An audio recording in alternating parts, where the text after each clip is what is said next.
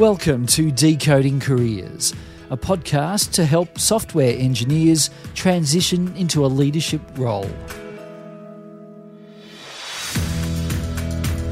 Hello everybody, welcome back to Decoding Careers. I'm Sam Yates, your host, and a software engineer and recruiter. Now, throughout this podcast, as you're aware, we're having insightful conversations with several engineering leaders who are at the forefront of technology. Today, I'm excited to announce that I've got Nadav Yogev on the show to join me and to talk about his experiences and how he's transitioned from a software engineer into a, an engineering leader. Now, Nadav is a software developer executive with a passion for creating innovative solutions that shape the future.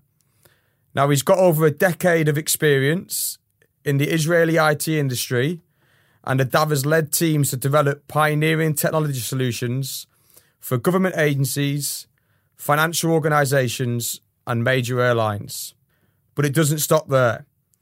Also, as a tech startup founder, Nadav has owned a deep commercial and strategic understanding of business, empowering teams and fostering supportive cultures critical to scaling in rapid growth environments. So, really interesting leader on today's show. Now, Nadav is currently the C T O of a business called Blueberry Markets.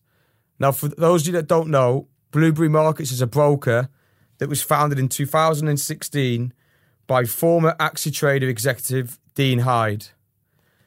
The company has a passion for providing traders around the world with a superior platform, ultra-tight spreads, and demonstrated commitment to supporting their clients twenty-four seven. Now, they've actually got over thirty thousand traders and counting, and Blueberry Markets is now Australia's most trusted broker and provides opportunities to trade thousands of instruments across a range of global markets. Pretty impressive numbers. Now, absolutely thrilled to have you on our show, Nadav, to share your insights and expertise with us. Welcome to the show. What a glorious introduction. Uh, I think it's the best one I've ever had, so thank you. And I know that you're going to read it verbatim, by the way. I would have um, probably rephrased and sent you something else, but um, much appreciated, man. No worries at all. And um, as I mentioned to you before we came in the show, Nadav was actually one of the first people that I hit up for the podcast. And I remember, I remember you coming back to me, and I remember having a quick call straight away and said, look, I don't really know what I'm doing. This is the first time I've done a podcast, but this is what the problem I'm trying to solve. Uh, and I remember from that call that you was really passionate about leadership, about culture, and about getting the most out of people through your sort of leadership style as well. But yeah, I remember I remember that call pretty well. Yeah, it's interesting. Like, I didn't always want to be a leader. Like, um, I think only after I moved to Australia is that it kind of hit me a little bit that there's um, there's a deficiency when it comes to tech and leadership. So, full disclosure, I started my, my career in the army, right? So, one of the interesting things about the army in general, not just the Israeli army, but any army, is that armies are really great upskillers in the sense that you have to work with usually not a great human material because everybody ends up in the army, regardless of where you come from society, and you have to train them. Sometimes to do very complicated jobs. I trained people in the army to conduct twelve field operations, actually cut people open and sew them together. And the people I taught to do that, some people who never finished high school. Okay, so I was very fortunate to be taught and trained in leadership. Didn't appreciate it at the time. At the time, I just did what I was taught. But also, when I started working in the, in the Israeli industry, I took for granted that everybody in Israel has been to the army.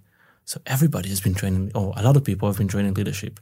So I never felt like I wasn't heard or I wasn't part of a great team. And then I moved to Australia. And when I moved to Australia, I had the privilege of working with great people, very smart people, some of which have P H Ds, but they weren't great leaders. Through no fault of their own, it, they weren't great leaders because nobody taught them how to be a leader. If nobody taught me mathematics, I wouldn't know mathematics. It doesn't mean that I'm, I'm dumb or not. It just means that I was never taught it. Nobody's born with knowledge, was what I like to say to all engineers or everybody I, I work with. So I suddenly realized when I moved here is that I was kind of fortunate to be trained in leadership.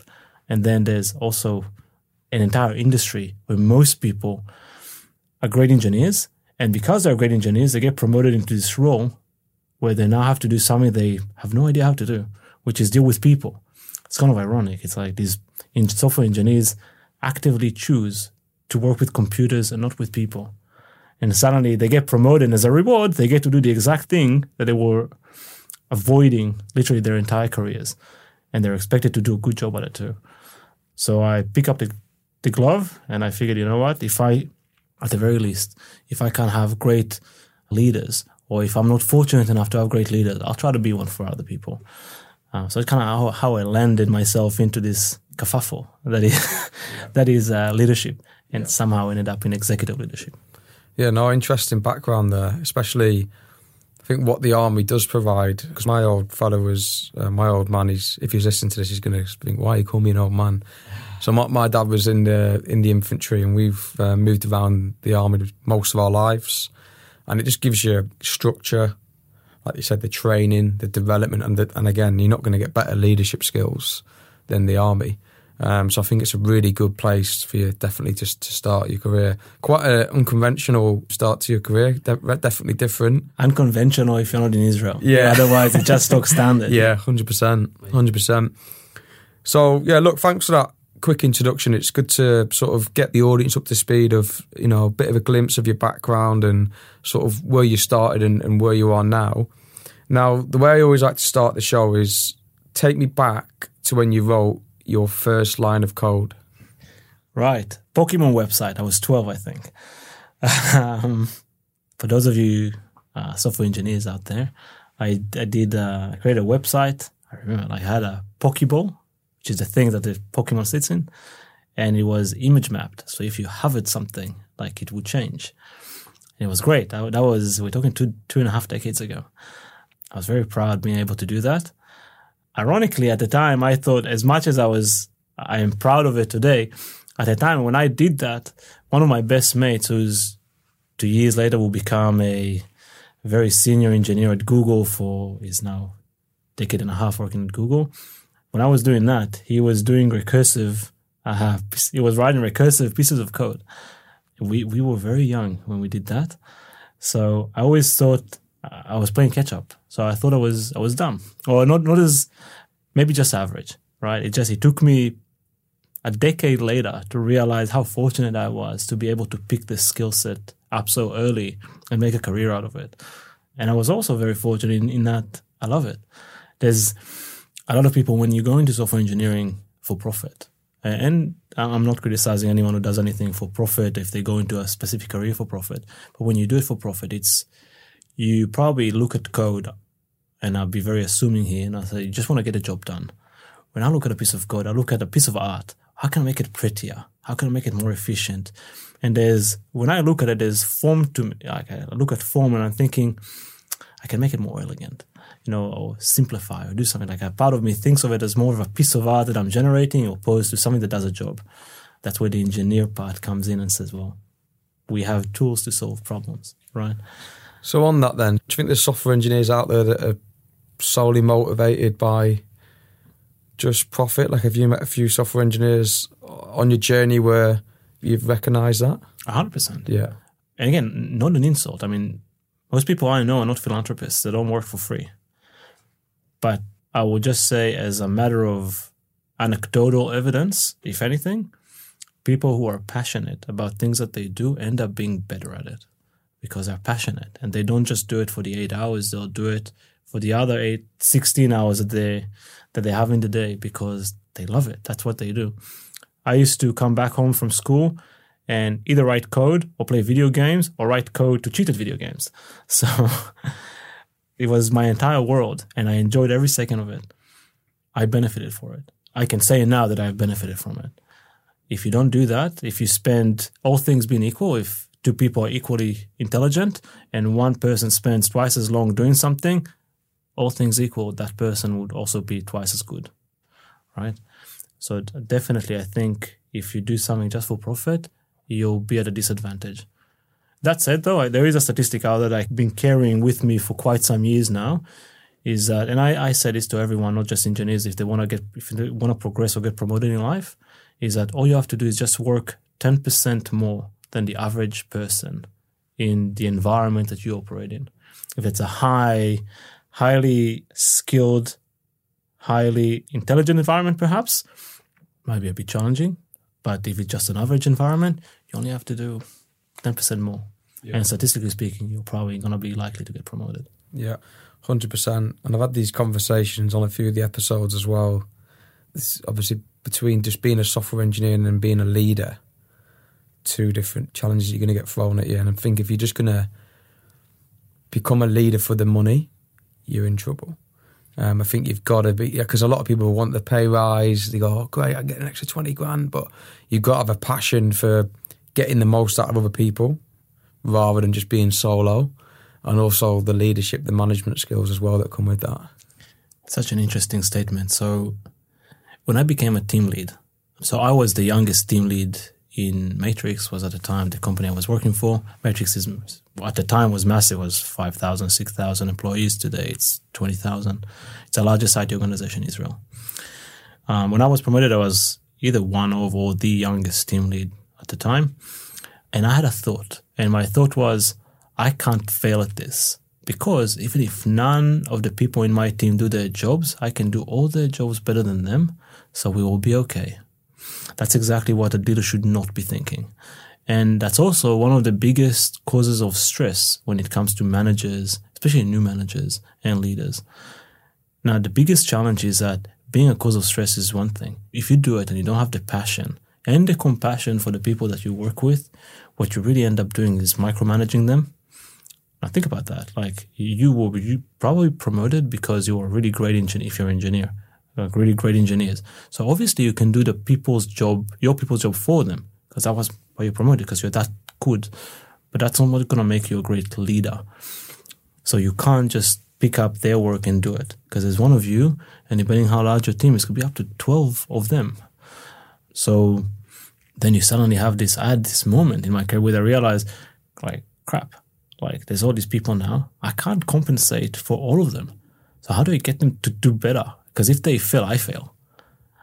And that's, I think, if you get to that point and you have this realization and you don't have the compassion for the people, it's very easy to become a micromanager and actually step on and destroy careers. Nothing can demolish a career more than having a horrible leader and a horrible manager in a very early on part of your career, because you'll pick up bad habits and then you'll have bad experiences. You won't trust that people will have your best interests at mind, especially your leaders. It's just, it's very, very damaging. And also, if you're the manager in that position, holy moly, the, the stress, you will you will not sleep. And depending on the company that you work, I used to work for a company that had a T V screen. And every time something broke, it turned from green to yellow, orange, and then red. And the moment it was anything but green, the C E O, if he saw it, he would grab the closest manager and, and just stand behind them. Not even going to say anything, just stand behind them and try to look how they deal with it and how they fix it, because every every gradient of that screen, every time it changes, the company loses money. That is not great, and that's very stressful. I was put in that position. I was also very fortunate to learn that when I was in that position, the thing that I learned was, this is where great leaders slow everything down.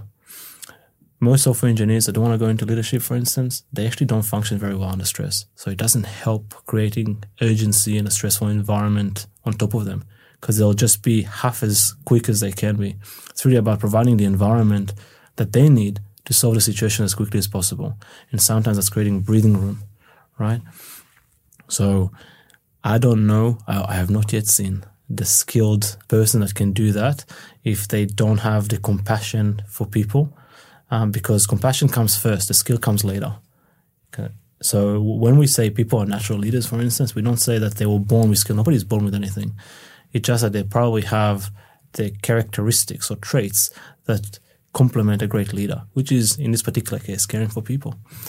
If you care for people and you also do this for the money, kudos to you. Like, maybe you should be a leader no matter what the industry is.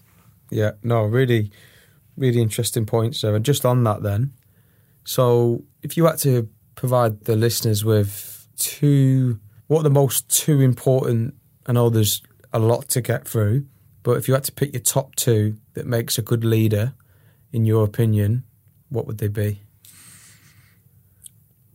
Okay, I'll preface this. I'll preface my answer with this. So everything that I say, every trait that I have that I use or utilize, and I say this to everyone I mentor or I engage with, I do because it fits my personality and the way I do things. I often say that I might not be the cleverest of people, but I have a nice smile. So when I smile, you know, I can get away with murder. You do you have know? a nice smile. Thanks, man. I appreciate it. Um, so when I smile, I can get away with murder. What about mine? Oh, the smile might not be there, but a handsome face nonetheless.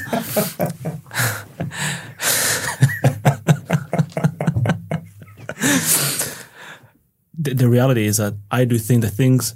While I can get away with a smile, some people might be intelligent enough to not having to smile or have a grace. They'll just be intelligent enough not to get in that hole in the first place, right?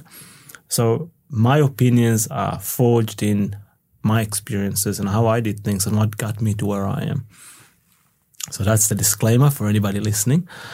The most important thing is first, be a continuous learner. No matter what you do, accept that nobody is born with knowledge, is that we need to learn new things every day. And I'm of the opinion that if you are not being better tomorrow than you are today, you're actually going backwards. So I think for me, every time I came into a situation where I was, I didn't know what to do, the fact that I accepted that it's okay not to know and I will learn now so that I will know for next time, every time I had to do a job, even if it was negotiating contracts, which has nothing to do with technology, all the way to negotiating or talking about parking tickets in an organization for employees, whatever the case is, right? So long as I knew that it, it's okay not to know and it's okay if I learn now and I'll, rem- I'll know for later, that's good enough. Um, you will run into a lot of things, especially in executive career, that are outside the remit or the bounds of what your professional career is, especially once you get into boards. Anything from, you can be a great technologist, but then sitting on a board is a whole different kettle of fish. What is the expectation? What are the legal obligations? It really does. It's okay to not know. So that that's the first thing. Continuous learning is really, really important. And the second thing that I, I will say is, I'll say two and a half things. So the second thing I will say is, the second most important thing is to just enjoy it. If you're doing this and you don't like it, go do something else. When you do something and you don't like it, it leaks. There's only so long that you can hold things under a, under a facade or a... or a mask. And the moment it leaks out, as a leader, everybody sees it. And everybody sees it because they look up to you. So it's the worst thing uh, that can happen. So these are the, the two things. I, I will say, say two and a half things. And the one half thing that I, that I will say is more of a personality trait than anything else is that I hope you would have a personality to deal with stress. It's stressful. Having people's livelihoods on your shoulder is stressful. It's always great when things go great and you're making a lot of money, but sometimes you don't make a lot of money and you have to have very difficult and challenging conversations. I know that when I just started, all the gray hairs I came, I say it came from the kids. It didn't. It actually, I think it came from all the different situations I was in that I didn't expect to even experience that stress. Since And it's ironic, by the way, because I can sleep like a baby being shot at. But if I'm in a very stressful business environment, my body just reacts differently. So I learned to not only accept that stress, I actually kind of enjoyed it now. It's like a sport for me. It's it's almost like when we engage it, okay, this is a challenge. How do we meet this challenge as a team? And really, when I look at the operating environment and the brilliant team that I'm, I'm fortunate to be a part of now, I think we all share that. I think every time we have a challenging situation, it's almost like excitement. How do we how do we solve this? You know, if you have this, fantastic. That's exactly the environment you should probably be in. Otherwise, think twice. It's okay to say this is not for me. Like a, a lot of people think that executive career and, and leadership is the only path for them to progress. That's not true. There's, you can be an uh, a brilliant professional, you can be a solutions architect, you can be even an executive without anyone reporting into them, uh, just a professional executive, and make a massive impact and be part of a massive leadership team, uh, a brilliant leadership team, uh, and, and that's okay. So just my advice is be very honest with yourself if you're if this is something that you think about that you want, and then figure out, is this really for me? Yeah, no, really, really good insights there. Thanks for, for sharing that. I thought the stress was more from the golf shots when, when you was teeing off. That's only when I found out how bad I was.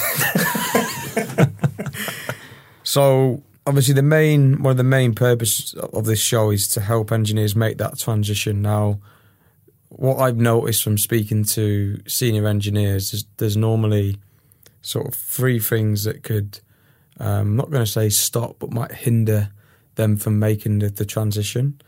Scared of moving away from the tech, the leadership, management skills that they're lacking, but then also the business that they're in. Because I think depending on what business you're in, some business will push you into a leadership role just to keep you as a retention strategy, which obviously I don't agree with, and I'm sure many other people don't agree with. What's your opinion on that? And what what do you think is the biggest obstacle that is maybe stopping software engineers transition quicker? Yeah, it's it's a very composite question, so I'll try to break it down a little bit. So the technology bit is very interesting because I had a thought at some point um, when I was a middle manager, like an engineering manager, and I, I thought to myself, right here, right now, at the time, I am a lesser engineer than what I was at this point last year, for instance. Yeah. And that's quite aggravating. I, I built my entire career and the entire foundation for who I am, for the love of technology and making things easy using technology. So it's very confronting to think to yourself, I've gone backwards. Even before I had kids, I had no excuse for no time. I just, I was a manager. So I was focusing on manager things. After I had that thought, it was a bit like an internal battle in me ensued. And I had to think to myself, what's happening next? Is this important enough for me to just make a pivot and go back to right, being a professional coder, solutions architect, whatever the case is? Or is that actually okay? Or is this is even inevitable? Because I actually heard a great term today. One of the people I talked to today described themselves as post-technology and post-engineering, as in that's who they were, and in the past, the operative were. They're not, it's not who they are now. I think it's a bit harsh, but what I realized is that for me, the, the, the moment the battle was waged and it was settled, it came down to, it's okay. I know less about the current technology, but I know better now how to wield technology. Technology is a means to an end. It's not the end. It's not the goal. It's just a way to do something. It's a bit like the tool you use. If, if I have food in front of me, then knife and, and the cutlery are the tools that I would use. Do I have to use them? No, maybe there's tomorrow there's going to be a better tool. So I don't have to know every crevice of that fork and knife, right? I just need to know that these are the tools. And in the, in the case that we don't have these tools, there'll be other tools and there's other things that we can do. And then instead of focusing on the tools, I focus on the problem. And this particular problem, I want to eat, right? Without getting dirty, hopefully. So I went through that process and I was actually quite happy with the answer. Like it was good enough for me. I was like, yes, that's good enough. And that's also probably on the, in the same year is when I founded my video game studio, because I realized, you know what, I don't have to be the individual contributor. It's now time for me to learn the next thing that is in my career, which is business, and understanding how businesses work, how P and L's work, how the legals of it work. Maybe experience a little type, a different type of situation with hiring people, paying them out of my own pocket. Changes your perspective. Uh, when you're hiring manager in an organization, it's not your money. Sure, people ask, oh, if it were your money, would you spend it? And you're like, oh, yeah, yeah, yeah, sure, sure. Trust me, when it's your money, the decisions become very different. And I'm a, I'm a better leader. I'm a better entrepreneur today. I'm a better manager for it. So that's how I settled that part of the tech stack. And I have my best mate, by the way, had a very similar, went through a very similar process. And he ended up with, he doesn't want all this entrepreneurship garbage. He doesn't want this leadership thing. That he doesn't care for it. And he's a senior DevOps engineer at Canva. He's happy as a person can be. So it's not like one answer is better than the other. It's just how you settle the score when it comes to that thought process. So what was the second part of the question? I think I've... The transitioning part, why do you think people aren't sort of making that transition sooner? Is it the, the scared of them moving away from the tech? Do you reckon it's the lack of support with management leadership? It can be a combination. I think it's a very much a scale of reasons for why people or why people do people things, yeah. right? For some, it's opportunity. By the way, I haven't. I know as many engineering managers that went back to being developers after trying their hand as those who continued on in their career to become career leaders and career managers. It's not necessarily a good or a bad thing, um, but I think a lot of people don't realize that you can try your hand, and it's okay to say, I've tried it, it's not for me, I'll move on, I'll do something else. Some people think that the moment they commit, they have to do it. Now, there's another thing that nobody almost ever talks about is that, and that's true not only for engineering, by the way, it's true for every person who gets promoted from an individual contributor to a leadership or management role, is that the peers that you are your friends might now report into you. They might not accept you as a leader because just a day ago you were their equal. Now you're the manager. Why should they accept you?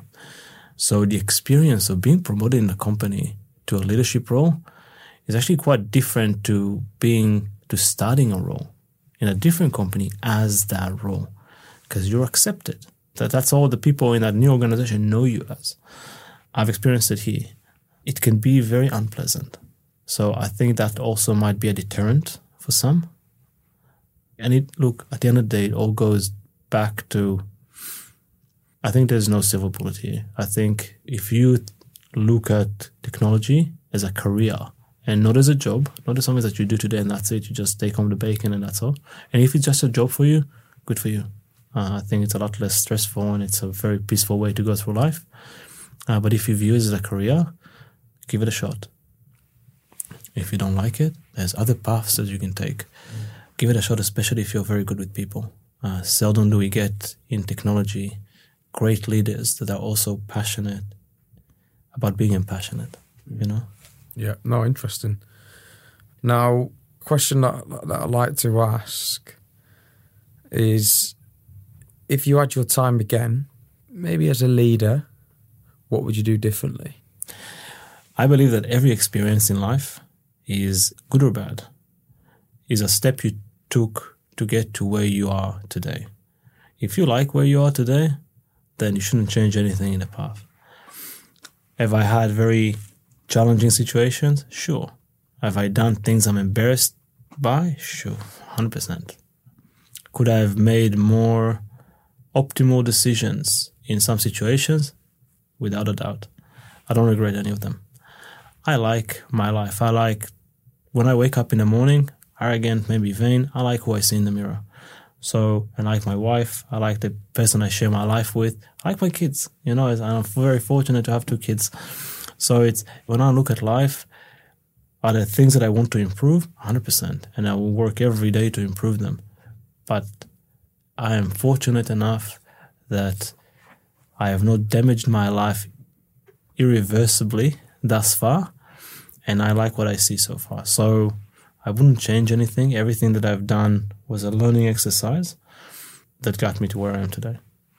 So I wouldn't change anything. And and I, I do suggest to people, a lot of goes to conversation we had before regarding being nervous and having a fear of public speaking. I have a massive fear of public speaking. Am I embarrassed by some of my, am I cringed every time I listen to the first podcast I've ever done? Yep. I wish nobody ever heard it, but without having gone through that experience, I would not have been able to have great subsequent conversations that I've had. So I might be an optimist looking at life as every experience is something that I learn from. But look, the reality is that the world we are living in is ever more connected. And you know what? When you look beyond the frame of TikTok or YouTube or whatever it is that you choose to look at people, nobody's perfect. There's no reason to strive for perfection, just to strive to be better. So that's a belief that makes, for me, makes life a lot more acceptable and easier to go through. If it ends up being a lie or something, I'm happy with that lie. Yeah, there we go. And that's definitely brownie points if the missus listens to this, or the wife, sorry. Yeah, yeah, yeah, yeah. I would too. She might. No, perfect. Okay, and lastly, or probably second to last, so maybe talk to the audience a bit about what you're doing now, briefly, and then also what's next for Nadav. What does the what does the future look like? Interesting question. Okay, so what I do now, I lead a technology and product for Blueberry Markets. It's a fancy way of saying that I'm responsible for all the technology, all of our offerings, uh, enabling the business to then in the future, being very customer centric. We have a brand promise that we get to all customer queries within thirty seconds. It's a massive promise considering the amount of people, amount of traders we have and the level of professionalism you need to deal with every trader. That's what I do today. I do that through a lot of different vehicles and mechanisms, but mostly by having very clever people working uh, for me and with me to get a job done. That's just the reality of it. What's next? When I interviewed for this role, one of the things that I said to the managing director was, if you give me this role, you should know that this is the last job I ever take. Because, first of all, I'm an entrepreneur. And second, I am really bad at sales and I'm really bad at marketing. But I know a lot of product people and a lot of technologists. And when it comes to making things and solving problems, I can do all of that. I just can't sell it. I am very fortunate now to not only know great marketing and great salespeople, but also call them friends, good friends. So what's next? If and when we grow the business to such a, a degree that I'm no longer needed, um, I'll start a new business. And I'll do it with the people, hopefully with the people that I very much enjoy working with right now. And again, I feel very privileged. I have not had this very diverse group of friends that I would like to also do business with ever before. So hopefully that's what's going to feature. Yeah, nice, nice. Well, you can tell that you're, you're generally enjoying the role at Blueberry. Uh, I know we had a few conversations before about the culture and the business. And for anyone that's listening, especially the software engineers, you know, the, these guys, they're making a good name for themselves. Sounds like they've got a great culture. And put it this way, Nadav's in the office at six a.m., six thirty a.m. most mornings, um, which shows you how much he's enjoying it. So yeah, look, anyone that's listening, it's been a pleasure to have you on the show, to share your your insights. Um, you've given some really good insights there about leadership, um, some valid opinions as well about, you know, how people should feel or what they should be doing differently. And, and you know, if, if you do step into a leadership role and it's not for you, that's not the end of the world. Everyone's got different strengths and weaknesses. And maybe you might have to take two steps back before you go three or four steps forward. Yeah, and you know what? It's not even a step back. Just having the experience under your belt, at the very least, you'll be able to negotiate a better next role. So there you go. That that's a bonus as it is. And any experience in our industry will make you a better professional, if not only by the sheer fact that you understand now more things that you never understood before. So maybe you'll be able to communicate better to your stakeholders. Maybe you'll be able to manage up, even if you're not going to end up as a manager. The fact that you're not a manager doesn't mean that you don't have to manage. Everybody manages something, whether it's expectations when you give timelines, whether it's people when you manage up or down or both. So I think the experience, if you take it as a positive one, it will be. Perfect. Well, Nadav, thanks for coming on the show. It's been an absolute pleasure. Yeah. Do a little cheers. Hey, cheers. Thank you very much. Cheers, man. Been a pleasure. You've been listening to Decoding Careers with Sam Yates. This podcast is proudly brought to you with the support of recruitment agency Discovered People. To find out more, go to discovered people dot com dot a u.